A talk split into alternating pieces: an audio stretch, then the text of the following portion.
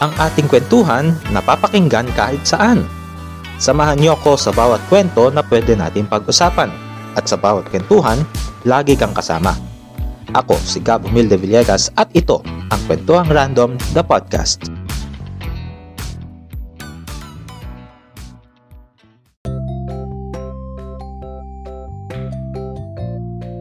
Welcome sa isa na namang edisyon ng ating kwentuhan kung saan uh, sa episode na ito ay uh, makakasama natin ang isa sa mga cast ng Higit sa Pag-ibig na musical kung saan eh, napanood ko sila doon sa opening ceremony ng Pasinaya 2024 sa CCP Complex noong, uh, noong February 3. Napanood ko yung kanilang performance doon. Uh, unfortunately, hindi ko sila napanood do sa circuit, hindi ko sila napuntahan. And uh, with that, eh, makakasama kasama naman natin ngayon ang isa sa mga cast ng Higit sa Pag-ibig the Musical. So let's all welcome Miss Julie D.M. Vega na gumaganap bilang si Candy.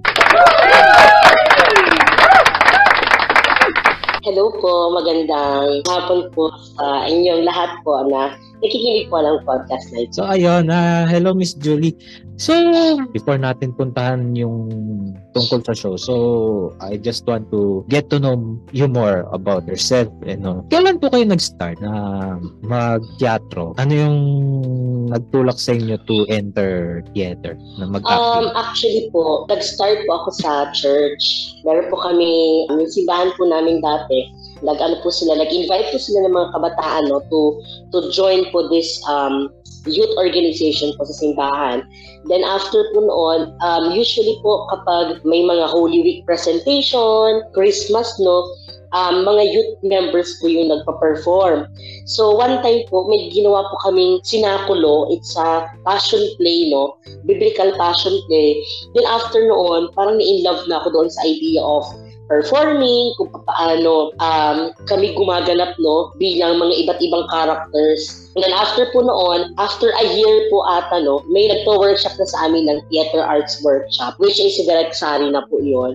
Then after po noon, December naman for the panunuluyan, parang birth of Jesus Christ ulit, may ginawa na kami isang performance sa theater. Then after po noon, after a year, nag-join po ako sa Sining Banwa as, uh, kasi po yung Sining Banwa dati, kakabuo pa lang niya. Siguro no second year na po nila, doon ako pumasok bilang uh, members kasi po naging part na rin sila no parang creative team din po ng mga bumubuo ng mga contextual play no dito sa simbahan. Then after po noon, yun nagtuloy-tuloy na lang sa theater, ayun, nag-take ako ng speech and theater arts na class. Tapos yun, hanggang ngayon po nagpa-theater pa rin. Ano yung first play na doon kayo nag-perform? Aside pa doon sa performance niyo dati nung time na hindi pa kayo sumasali sa Sining Banwa, ano yung unang palabas na kayo po ay nagtanghal? Ano po, for yung sinakulong binabanggit ko, passion play siya. Uh, pero yung theater na talaga, no, na ginagawa na talaga namin ay, ano po yun, tingog ng kapalibutan. It's a story po of paano nakaka-apekto yung mining po sa Matnog, Sorsogon. It's um, another province po dito sa Bicol. Then after po noon, ang first performance po na naalala ko ay pumunta kami mismo sa Sorsogon, doon mismo sa pinagmiminahan, no? tapos doon kami nag-perform. So, yun po, after po noon, ay, ayun, dalawang, parang tatlong beses po, po siya na, na perform dito mismo sa Legazpi.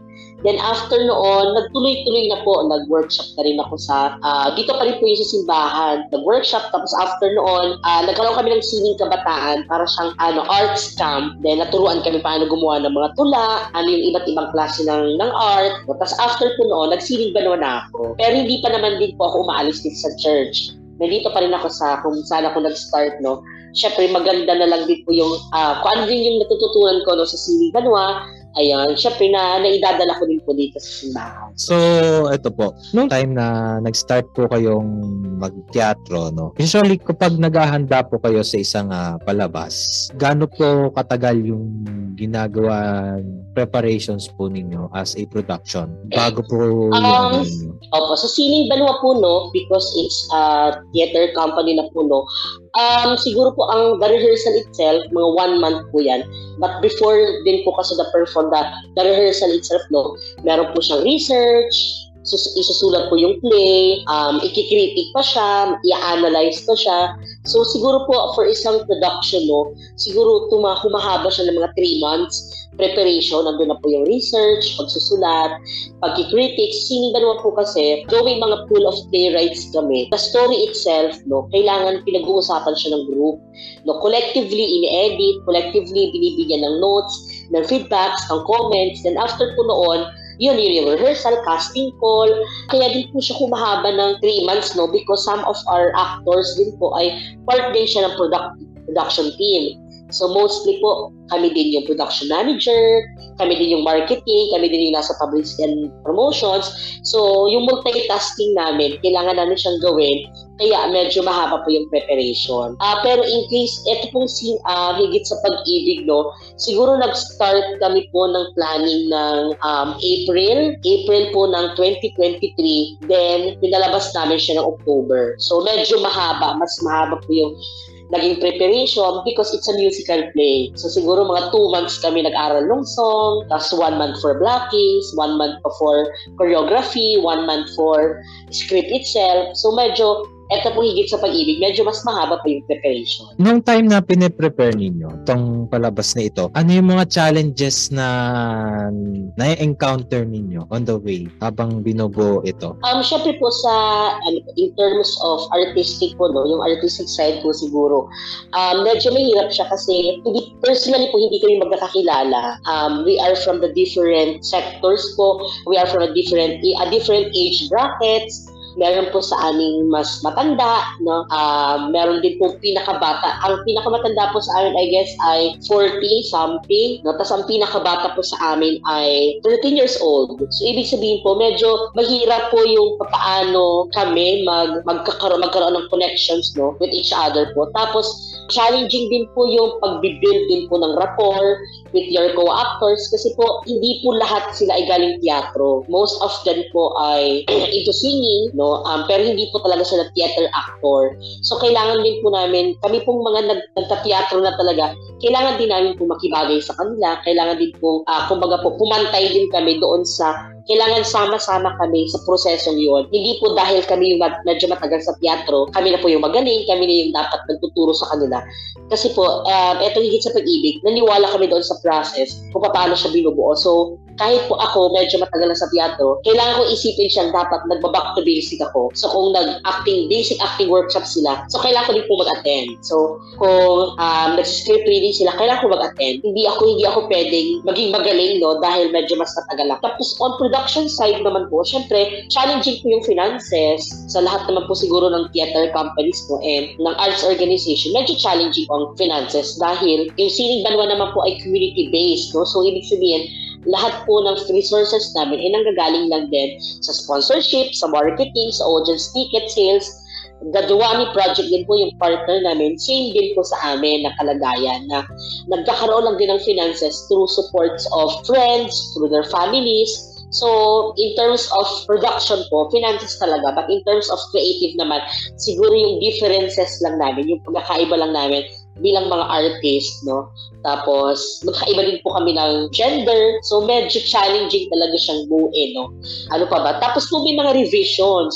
Medyo challenging din po yung mga revisions kasi may mga instances po na before our opening night, may mga revisions pa kami the night before. So, kailangan namin as an actor mag-focus, mag, uh, mag-concentrate po no, doon sa uh, task or sa objective na gusto lang din namin gawin. So, yun po. So, ito, ikaw on your part, with all those sa mga performances o mga theater plays na napanood mo, alin sa mga ito yung pinaka-paborito mo at saka ba? At bakit? Uh, siguro po ano, ano po ba? Ang hirap po, ang hirap mag mag mag uh, pero po, siguro po higit sa pag-ibig ang pinaka-top, top of my mind. Kasi po, before the higit sa pag-ibig the musical, meron pong higit sa pag-ibig the play. Yung higit sa pag-ibig po ay isa siyang um, full act, uh, full length play. Hindi po siya musical. So, um, may role pa ay Candy na rin doon. Tapos meron po itong Bicol version. Kasi po yung higit sa pag-ibig ay Filipino. Then, yung labi sa pagkamuot ay Bicol version siya ng higit sa pag-ibig. So, Candy din po doon yung role ko.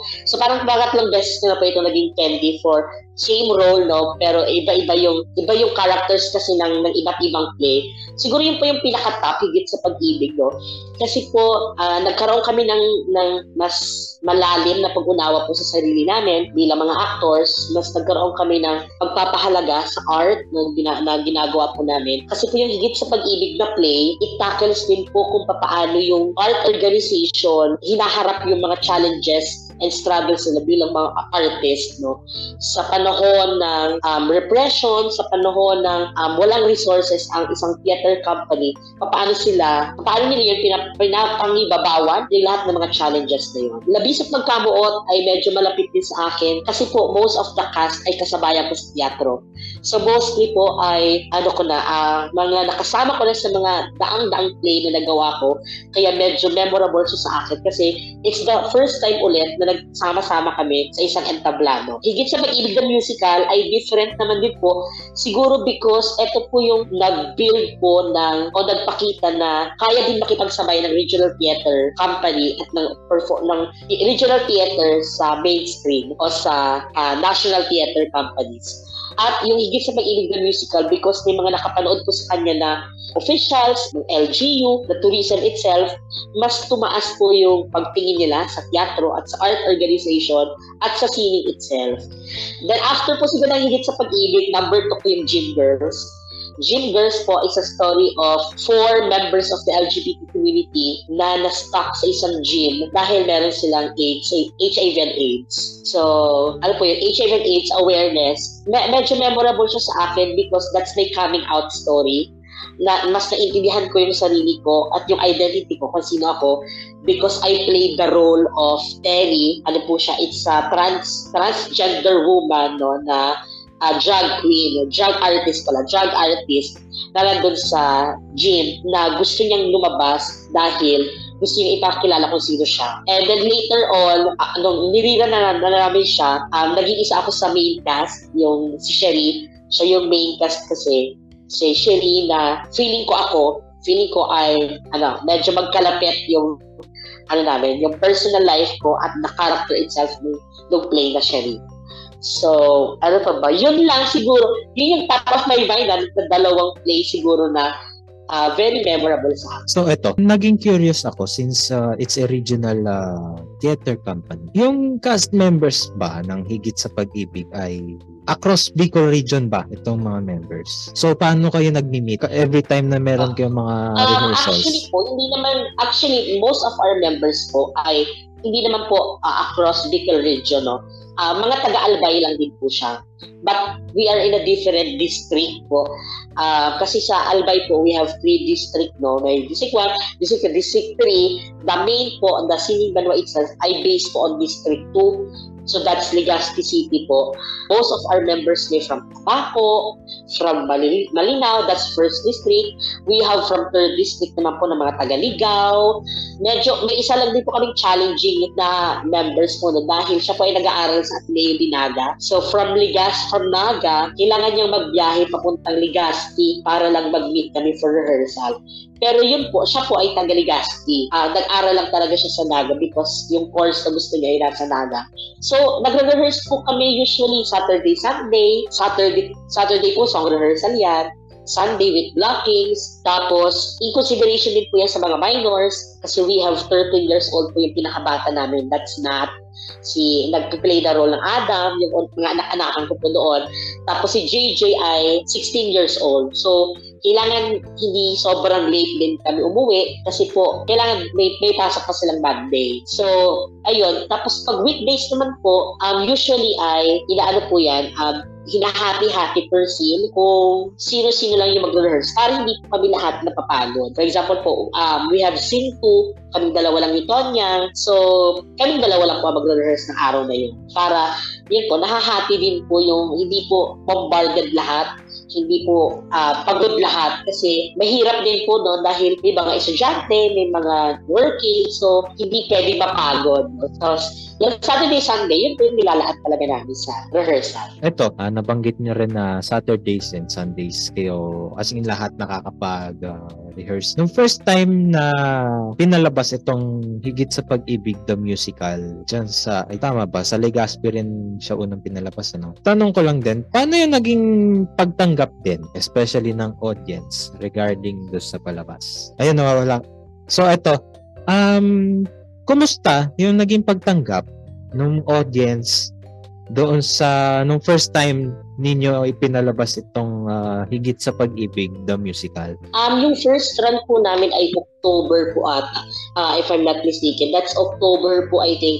It's October first week po ata yung, yung first run ng, wait po, I'm gonna check.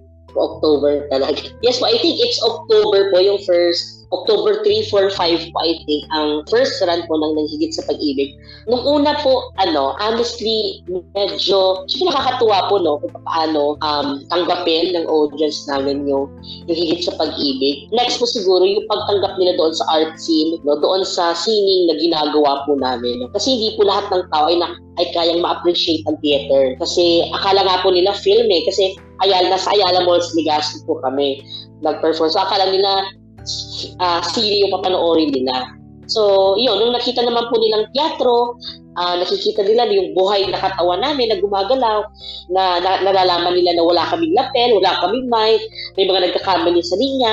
So maganda po, ano, um, ganun din yung na-experience nila kasi um, nakita po nila yung pagiging raw ng theater po no, na yung nakikita nila, nakaka-connect sila agad doon sa pinapanood nila.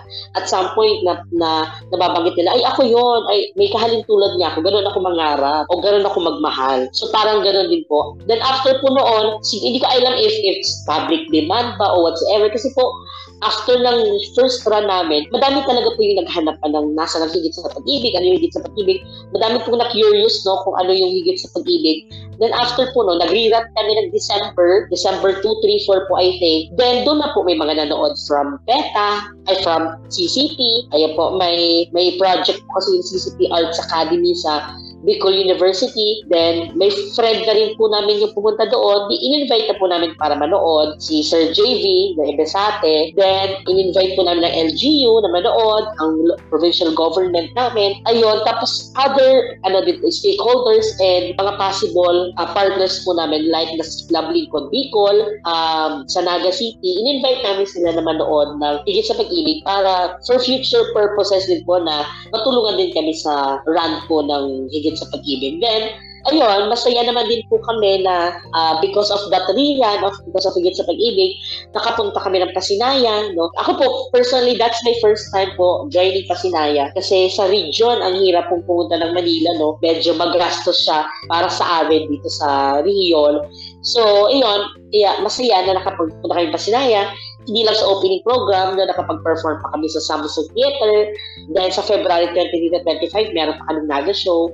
So, yung ganun pong ano, response siguro ng yung action, yung action ng mga um, guests na na-invite namin doon sa mga shows na yun. Bongga naman din po yung nagiging balik sa amin. So, ito, may pumasok dito and I'm so happy na madadagdagan yung uh, mga kasama natin for this episode. Hopefully, she's there on the line. Hi! Ito, uh, here's Miss Eliza Marie Ariel Hugo. Uh, ayan, hello po ma'am. Welcome po sa show. By the way, ano po pala ang role niya dito? Anyways.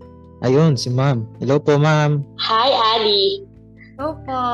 So ayun, hello po. Good afternoon. Welcome po sa show. Anyway, um dahil uh, natanong ko na rin si Mami Candy about do sa kanyang mga humble beginnings sa teatro. I just want to know about you ano. Paano ka nag-start sa teatro? Anyway. Um humble beginnings ko po, uh, actually, I'm a theater uh, student sa Bicol University. So, dun po ako nag-start. And thankfully din po, uh, dahil din sa Sining Banwa, nagkaroon po ako ng opportunities to to be immersed din sa community theater din sa Albay. So, it's very important for me na ayun nga, na, na pasama ako sa Sining Banwa. All those opportunities, nag-start sa Manay-Manay, uh, which was last year, nung Women's Month. And napasabak din nung uh, Sining Lila. It's uh, second anniversary broad. Tapos si Madam Frida ang director nun. It was a experimental theater production. So, ayun.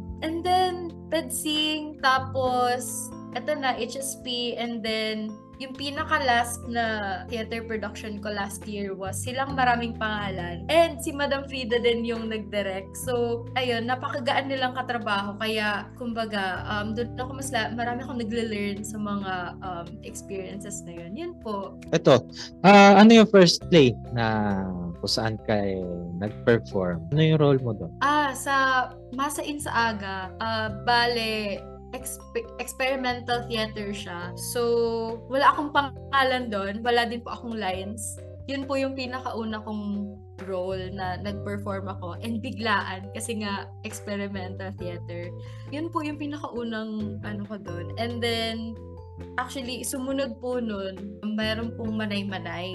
So, ako po yung si Leng-Leng. Ah, yun naman, may lines naman ako doon. Isa akong ah, online seller sa historia na may galit sa gobyerno. Ah, yun po yung mga naging roles ko. Mga first few roles ah, na nag-open ng doors. So, ikaw, on your part naman, paano mo pinagsasabay yung rehearsals? Paano, paano mo rin pinagsasabay yung pag-aaral? And since um, magkakagaling kayo sa iba't ibang bayan sa Albay, and may isa sa inyong nag-aaral sa Naga, pagkakakwento sa akin ni Mami Candy. So, paano Si nyo... Yuko, si Ali pala ay, ano po, sorry po not to interrupt, si Ali po pala ay taga-Kamsur. Right? Taga-Kamsur ka, Ali, di ba? Yes. Opo. Nandito So, po mali, mali pala yung mali pala yung information sa bigay ko.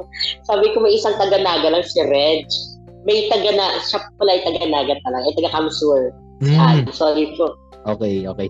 Ayan, so ano yung paano yung nagiging adjustment mo sa rehearsal since uh, most of them are in Albay, then ikaw ay nasa Naga. Paano mo siya wina-work out? Ay ano po, um, bale na sa BU naman po ako, nag-aaral. So, kumbaga, thankfully din po, yung production na to, sila po yung nag adjust sa time naming lahat. So, hindi naman po ganoon ka, um, kumbaga, I mean, hectic po siya, pero yun po, na nakakapag-adjust naman po kami sa mga time, sa mga theater rehearsals, and kumbaga, syempre, as a theater student, parang nakapag-adjust na din po kami sa ganong setup na yun, sa school marami ding mga performances, mga finals, midterms, ganun po. So, kumbaga napagkakasya-kasya naman po namin. Hindi po namin alam kung paano din po namin yung nagagawa, pero nagagawa dahil ah, gustong-gusto po namin talagang um, yun, gustong-gusto namin yung ginagawa po namin. So, ito, para sa inyong dalawa, ano yung masayang part pagdating sa pagtiteatro? So, unahin muna natin si si Ali, then sunod si Mami Candy. feeling ko po yung pinaka best part is yung marami kang natututunan from the people you work with. Kasi lalo na rin po um actually first time ko din po na makatrabaho si Direk sa isa si Direk Sari na rin sa isang play na siya mismo ang nag-direct. Grabe, ang, um, parang mas lalo po akong nakakapag-explore sa character, sa, sa lahat ng bagay. Kasi hindi naman po talaga like very spoon-fed lahat ng ginagawa namin sa stage. So, yun po yung best part. Nakakapag-explore kami, you meet with people, and not only you learn about the technicalities of theater, pero mas nalalo kang nai-immerse sa maraming storya na, yun, storya sa communities, and happy din po ako kasi yung Sining Banwa, hindi rin po siya basta lang theater, kasi tumutulong din po sila sa mga communities na, nun nga po, nung nasalanta rin nung yung ah, yung sa mayon. Yun po parang although hindi po ako doon nakasama pero very happy po ako na kumbaga well-rounded yung community organiz ay yung theater organization na napapabilang ako. Yun po. So, ayan, Mami Candy. Um, yung sa akin po siguro, no, dalaw, siguro I think dalawa sa akin yung, yung gaano siya, ano ang naitulong niya, no.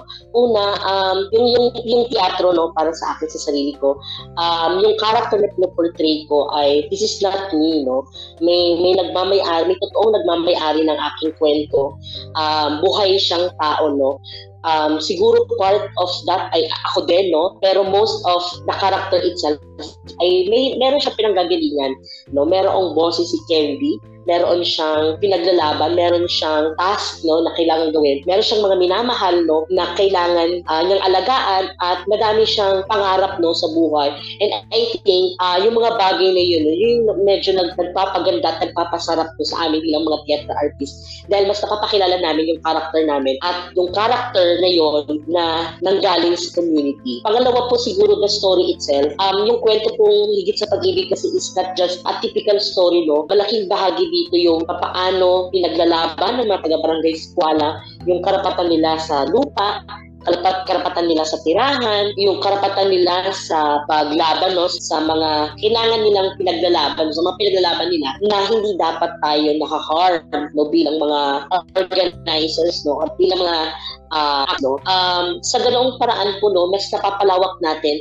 yung napapalawak po natin yung yung discussions no nagkakaroon ito na pag-uusap tungkol sa ano ang role ng ng, ng, ng theater no sa community natin at paano makakatulong ang teatro mismo sa pagkukwento at sa pagbibigay ng inspirasyon at not just an entertainment because I believe that theater is not just about entertainment no? Siya ay medium natin no? Para magmulat ng ng tao magmulat ng mga audiences natin at pag-usapan ang mga issue hindi natin hindi uh, pinag-uusapan no sa classroom natin hindi pinag-uusapan sa community natin. So I think that's uh, the main reason no kung bakit binabalik-balikan ko din talaga ang teatro. Patuloy ako nagkukwento no, bilang mga artist at bilang mga storyteller. Papunta tayo do sa inyong pasinaya journey. So, kumusta po yung inyong, uh, paano nangyari na kayo ay naimbitahan na mag-perform sa CCP at maging parte ng uh, pasinaya? So, ano yung mga preparations na inyong ginawa for this big event? So, kay Mami Candy muna tayo. Um, hello po. Um, sa Pasinaya naman po, si sila Sir Aljang po kasi yung naging contact ko, no? But before that po, um, as I was mentioned po kanina, may nanood na po kasi sa amin from CCP Arts Academy nung second rerun po namin, no, sa um, Ayala Pacific, ay sa Ayala Mall Legazpi po, no. So I think from there po, ayun, from the words of mouth, no, and the reviews din po, I think po sa social media, yun po, na nakita po nila yung, ano siguro, yung kapaano yung higit sa pag-ibig, no, pumukaw ng damdamin po, no, na, syempre mga Bicolano um, audiences po namin, no. Plus yung prep for preparation po, syempre, medyo mahirap po actually kasi own gastos po siya eh. Kailangan po siyang buluin ng production team po namin namin kung paano, syempre po matutulog kami doon, kakain, syempre the transportation itself. Uh, ginapang din po talaga siya ng mga uh, production managers namin dahil gusto din po siguro namin ma-experience din po no at malaking bagay din po na na-invite po ng uh, isang regional theater companies po no na mag-perform din po sa Pasinaya. Hindi lang po basta sa any part of ng Pasinaya, ng opening program of Pasinaya, di ba? Parang ano, uh, ang laking ano na siya, um, uh, privilege no sa amin po no na kasama namin sa line up namin ng Tanghalang Pilipino, uh, teatro para sa tao no for the opening program.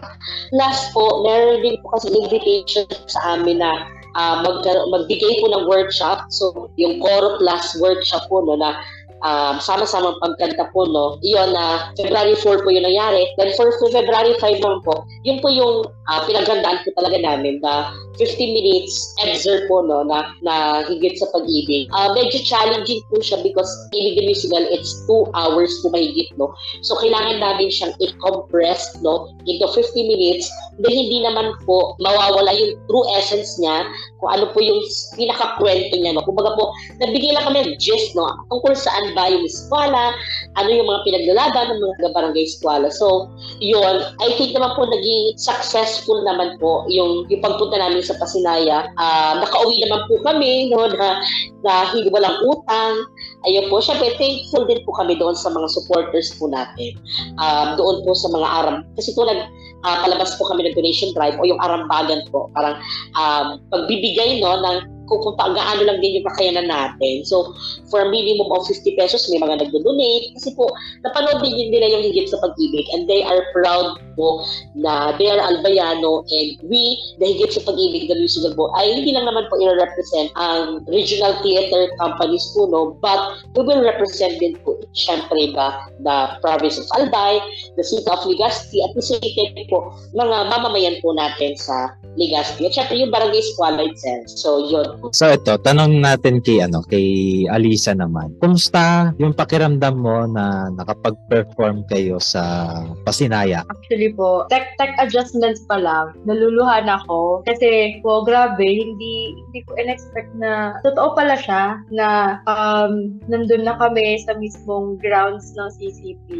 Kasi ako nagsisimula pa rin lang naman, nagsimula pa lang akong mag-perform outside ng school last year lang. And to reach that kind of level with people around me na napaka, kumbaga, seasoned na din sa, sa, sa theater and nakapunta ako sa CCP, napaka-overwhelming niya. Hindi ko pa ganun ka na process yung emotions. Pero ang ano niya, ang it's very fulfilling, very um very happy to to be able to perform in such a, a, a big platform then for ano for regional theater and for Bicol theater kasi minsan na lang siya kumbaga mangyari and ito ito kasi yung HSP napanood ko siya in in also in an audience perspective and I can say na grabe ang ang potential ng HSP to be brought out of of the comforts of, of Albay na hindi lang siya sa Albay dapat mapapanood maski din sa iba't ibang panig ng Pilipinas. And ganun siya ka ka, ka-impactful ka um na ka-impactful na dapat lahat ng tao mapanood talaga to. And to be there it's and to be part of the cast na din wow grabe hindi nakaka ano nakaka-proud. Um not only for me but as well as um the people around me na you know that that are helping me grow and nurture in this uh, in this field as well So ito, nakapag-perform na kayo sa sa circuit ano. Ano yung naramdaman ninyo after ng show, nung inyong performance? So punta ulit tayo kay Mami Candy. Honestly po, after performance, syempre nandun pa po ako sa hype of Cloud9 na performing no, in front of hindi na lang mga Bicolano, ano eh, ah, hindi na po mga taga Bicol, no? hindi na mga Bicolano pala, na mga Bicolano, no? kundi may mga theater artists from all over the Philippines, baka may mga nanonood na from big companies, no, napanood kami. Um, after po, syempre the hype of, kasi ang, may, ang lason po namin mag-aalab. So, nandun pa sa, sa, sa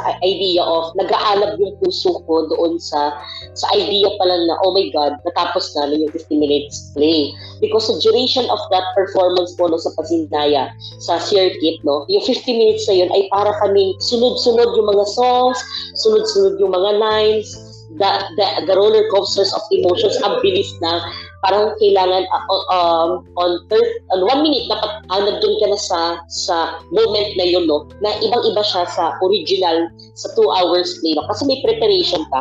Eto wala talaga yung 50 minutes. So nung after ko ng play ng, ng mag-aalab, grabe talaga as in, natapos, parang, oh my God, natapos siya. Then after po noon, nung, nag, nung nakita namin yung audience, oh my God, napuno namin yung Power Max uh, center, nag-ilaw. Kita namin, oh my God, napuno.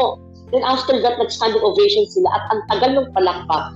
So doon lang din po sa akin siguro nag-realize na ah, hindi hindi na ito hindi lang pala ito joke, hindi lang ito napaproud din po ako syempre sa mga co-artist ko, sa mga co-performer ko no na nagbigay din ng kanilang sarili no ng, ng kanilang nag, nag-effort din ng kanilang talent no at nag nag-ambag doon sa fire siguro po ng performance namin ng higit sa pag-ibig. Kasi parang iniisip namin um, kailangan namin maikwento yung yung kwento ng Barangay Eskwala dahil yung Barangay Eskwala ay hindi lang siya nangyayari sa Bicol region, kundi maraming barangay eskwela sa buong Pilipinas na kailangan natin na-adjust. So after that moment, siguro as, uh, after the reviews, kasi po right after the performance namin, believe it or not, nag-pack up na rin po kami at umuwi na kami ng Bicol.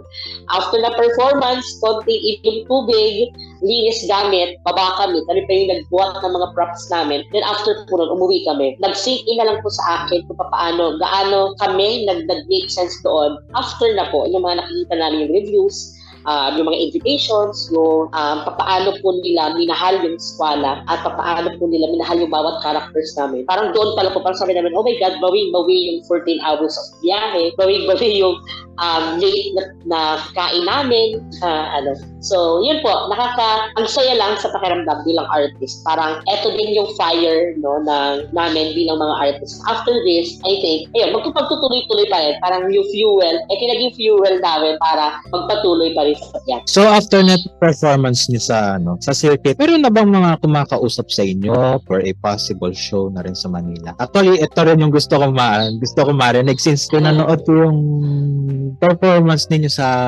no opening ceremony.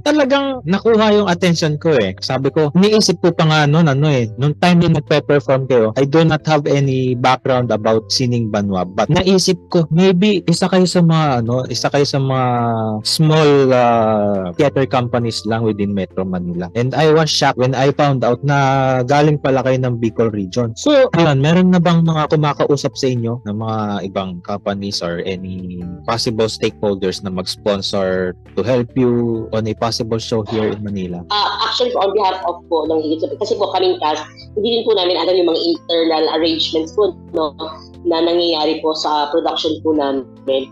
Um, hindi ko din po, hindi ko din, hindi ko din po alam po paano din po siya sasagutin. No? Pero, ayun, may run sa Manila, no? Pero, um, marami naman po yung gustong mag-invite, no? Pero, siguro as of now po kasi uh, yun, after po siguro ng Naga show namin, kapag napulansya din po yung schedule. No? Kasi yung pasinayo din po ay hindi din, wala din po siya sa original plans din po talaga ng, ng Sining Banwa. So parang naidagdag lang siya sa calendar namin because of the invitation. Kasi po, uh, ang pinaghahandaan po talaga namin ay yung Naga show. Pero dahil, ayun, sa hindi yung opportunity, grinab namin yung pasinaya. Pero, yun, I think, no, um, may mga gusto po, ang importante lang din po sa amin, no, yung, yung response ng audience audience no, na gusto nila mapanood yung full length. So siguro sa ganoong ano nila um, kagustuhan no, baka mag-invite sila, sila na mismo din yung mag-invite no for any uh, organizations no na mag-invite din sa amin sa Sinimba no. Pero as, as of now po, parang naga pa lang. Then hopefully no, pero hindi mo natin kina-close yung door. Sana ay ano magkaroon ng Metro Manila tour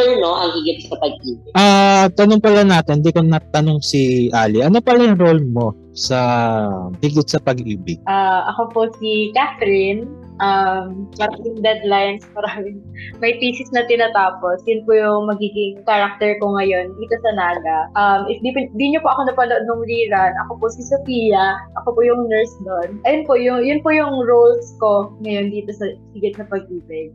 Hindi kumpleto ang uh, episode na ito kung hindi ko maitatanong dahil hindi natin kasama yung main main character ng musical na ito, si Tonyang. So, ano ba, sino ba si Tonyang? So, ano yung kanyang magiging papel dito sa musical na ito? Siguro kay Mami Candy natin ibibigay yung yung mikropono. Sige po, si Tonyang, ako, si Tonyang po ay siya ang, siya isang teacher, no? Uh, teacher siya sa barangay eskwela, siya ay nagtuturo doon, no? At part din siya ng ng, ng ginawa nila na Base Eskwela Reading Center. Um, siya ang nagtatag noon, kasama yung si Aris, yung ex-jowa niya, Ayan, um, ang relationship ni Tonya kay Candy, no, um, si Candy ay, ano siya, best friend, best friend ni Candy, si Lani at si Tonya, magbe-best friend sila. Tapos si, si Tonya, no, siya yung parang leader, uh, one of the leaders no of the group na nagnanais no na mabigyan ng boses no ang mga kabataan patuloy na pag mag-aral, uh, patuloy na mangarap, at patuloy na ano yun, magpakabuti, no? Ayun, syempre ayoko na mag mag-skill ng kung ano ang meron si Tonyang, ano ang ano yan, strength and weaknesses, no? I think abangan na lang nila sa sa dula, no? Para may excitement pa. So ito, um, bago tayo magtapos, ibibigay ko na sa inyo yung pagkakataon na imbitahin ang ating mga audience sa uh, Naga as well as sa Bicol region, pati na rin dito dito sa Metro Manila na magpunta ng Bicol to watch um, Higit sa Pag-ibig. And now the floor is yours. Kay Ali na tayo. Go. Sige po. Um, sa lahat po ng nanonood ng podcast na to, sa lahat po ng nakikinig, iniimbitahan po namin kayo na dayuhin ang Barangay Eskwala sa Naga ngayong February 23 to 25. Um, for more details, nasa um, meron po tayong uh, website na tickets.higitsapag-ibig.com. Uh, you may book your tickets there. Um, hindi po kayo magsisisi sa Higit sa Pag-ibig uh, and um, reminders din lang na magdala ng maraming tissue at maging ready sa halakhakan, sa iyakan, at alo, ayun, sa mga ro- sa roller coaster of emotions dito sa Higit sa Pag-ibig dahil mag enjoy kayo. Yun lang po. So ayun, thank you so much na pinaunlakan ninyo ang aking invitasyon. Grabe, ni iniisip ko, paano ko kaya kayo maiimbitahan and ayun, buti naman nagawa ko rin uh, naging posible rin itong episode na ito. Ayun, thank you guys for for accepting my invitation and I look forward na magkaroon din kayo ng show dito sa Manila and mapanood ko rin ito. Um, but in the meantime, I wish you all the best na maging successful ang run ng higit sa pag-ibig dyan sa Naga and ayun, I'm looking forward na mapanood ko kayo rito. So, thank you so much! At dito nagwawakas ang episode ng ating kwentuhan. Pwede mong balikan ng libre ang mga previous episodes ng Kwentuang Random the Podcast na available sa Amazon Music, Apple Podcast, Google Podcast, Player FM, Pocket Casts, Radio Public, Spotify, YouTube Music at Zeno FM. Hanggang sa susunod nating kwentuhan,